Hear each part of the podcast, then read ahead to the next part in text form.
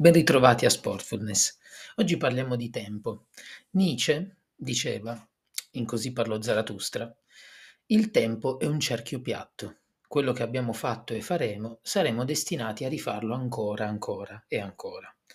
Ora, questo pensiero espresso in questa maniera potrebbe spaventare noi contemporanei che siamo terribilmente allergici alla routine e alla ripetizione ma anzi preferiamo ogni giorno riempire ogni giornata delle nostre vite con attività diverse, dovendo essere necessariamente anche i migliori a fare tutte queste attività.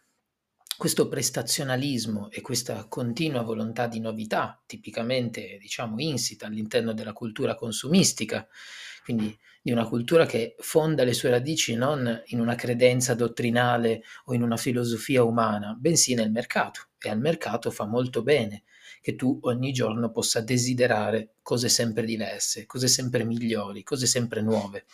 Però in realtà questo pensiero del tempo come cerchio piatto dovrebbe essere anche motivo di rassicurazioni. Perché? Perché una volta che noi riusciamo realmente ad accettarci e quindi a riconoscere secondo dopo secondo i nostri tempi e soprattutto la gestione del nostro tempo, perché i nostri tempi, in quanto tempi biologici, sono differenti da persona a persona, mentre invece il nostro tempo, in quanto calendario condiviso, quindi le attività di lavoro, di famiglia, amicali, relazionali, quello è, è la parte più difficile, perché spesso questi tempi biologici e questo tempo, diciamo, comunitario vanno a mischiarsi insieme.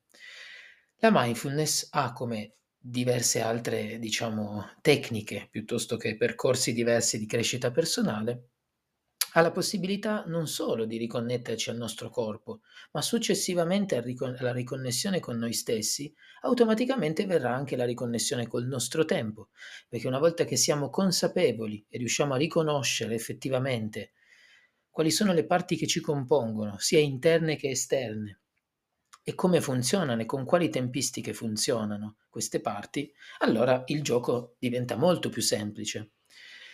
Ci sono diverse tecniche per gestire il proprio tempo. Una, ad esempio, che piace moltissimo, soprattutto adesso ancora d'estate o comunque quando fa caldo, è la tecnica del ghiaccio. Fondamentalmente consiste nel mettersi seduti, comodi, come una qualsiasi meditazione, con la differenza che, a differen- diciamo, dalle normali tecniche di visualizzazione a occhi chiusi, in questo caso invece dovrà essere fatta a occhi aperti, dovrà essere preso una tot quantitativo di ghiaccio, dai, dall'1 ai 3 cubetti, e riposti poi sul palmo della mano. Palmo della mano che regge il ghiaccio e l'occhio che guarda questo ghiaccio che si scioglie. Quindi diventa come una sincronizzazione con il tempo rispetto a un pretesto ben preciso, ovvero quanto ci mette il ghiaccio a sciogliersi, e soprattutto, è necessario dover contare i secondi oppure semplicemente rendersi conto di come cambiano i fattori esterni nel mentre che noi siamo concentrati su quella visione?